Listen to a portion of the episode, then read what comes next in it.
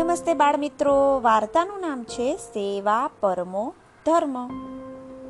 બાળ દોસ્તો, આ તો આપણા શાસ્ત્રોમાં લખેલી જ વાત છે. ચાલો જોઈએ કે આજના આ કપરા સમયમાં આ વાત કેટલી સાચી અને કેવી અસરકારક પુરવાર થાય છે.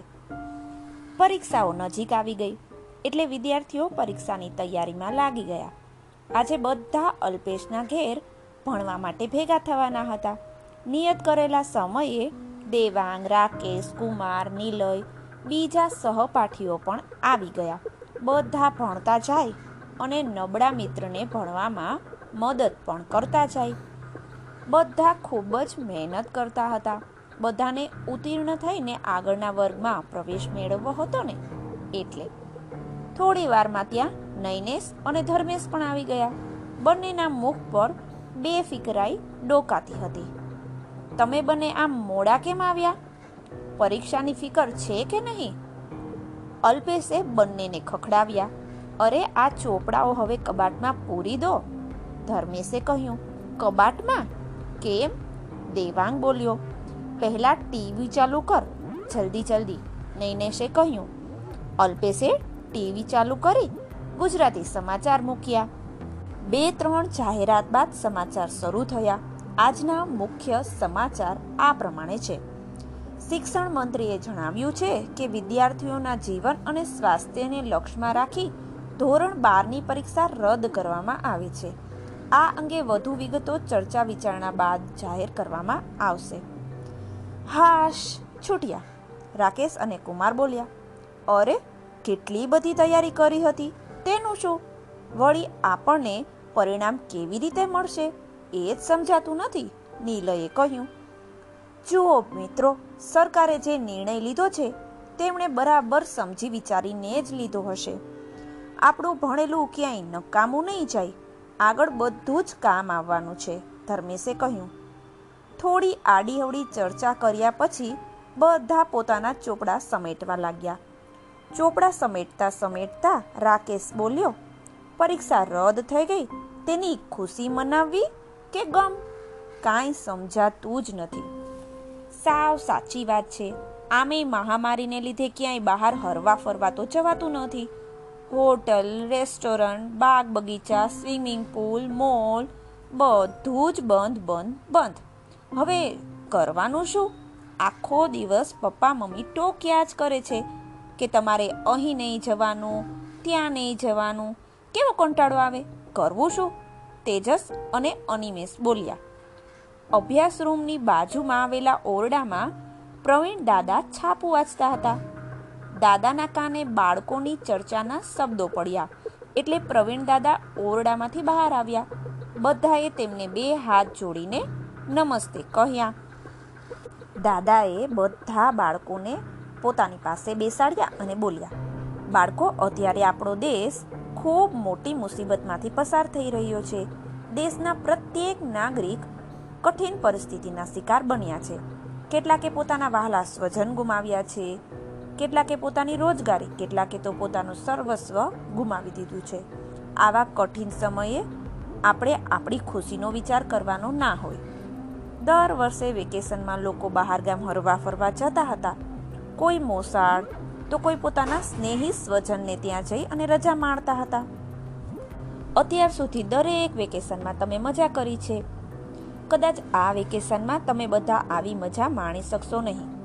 પરંતુ જો તમે બધા બાળકોના મુખ પર આશ્ચર્ય રેલાયું, દાદાજી હવે આગળ શું કહેશે? પરંતુ જો તમે બધા આ રજાનો સદુપયોગ કરો તો? કોઈને મદદગાર બનો તો? કોઈનું અટકેલું કામ પૂરું કરી આપો તો? અરે જેને સેવા કરવી છે ને, તેને માટે તો કેટલાય માર્ગ છે. આવા કપરા કાળમાં કેટલીય સંસ્થાઓ, સંત મહાત્માઓ સેવાભાવીઓ બધાને મદદરૂપ થવા માટે આગળ આવી રહ્યા છે.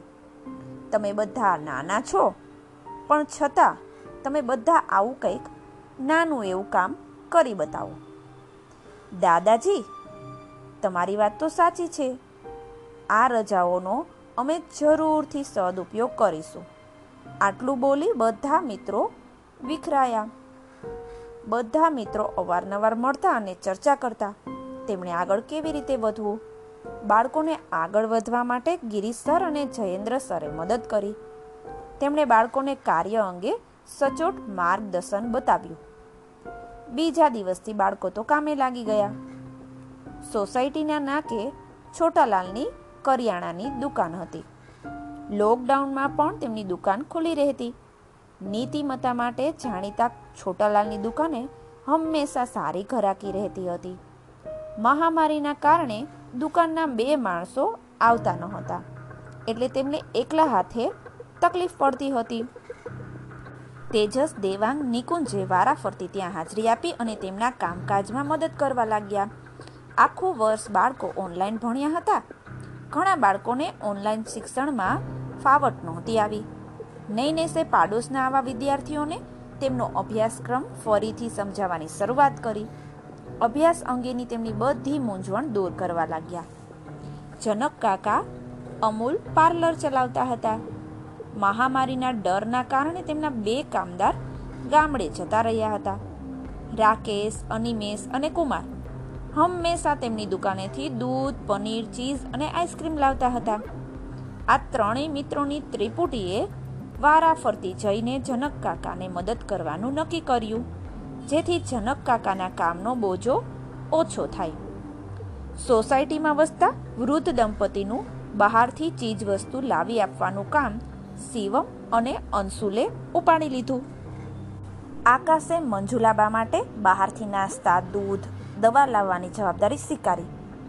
આ બાળકોને કામ કરતા જોઈ બીજા બાળકોને પણ માર્ગદર્શન મળ્યું. બધા એકબીજાને મદદગાર થવા લાગ્યા.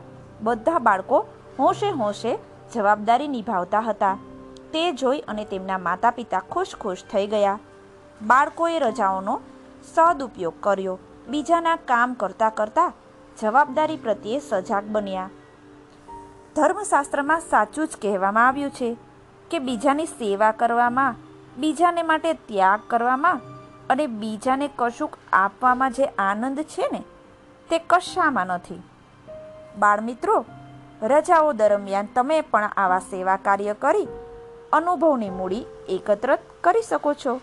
પરમાથી બની બીજાને મદદરૂપ થવામાં જે આનંદ મળે છે ને, તે ખરેખર અદ્ભુત હોય છે. અને ખરેખર આ કોરોનાની મહામારીમાં નાના, મોટા, ઘણા બધાએ ઘણા બધા સેવાના કાર્યો કરી અને ઘણો બધો આનંદ પણ મેળવ્યો છે. ચાલો, ફરી મળીએ.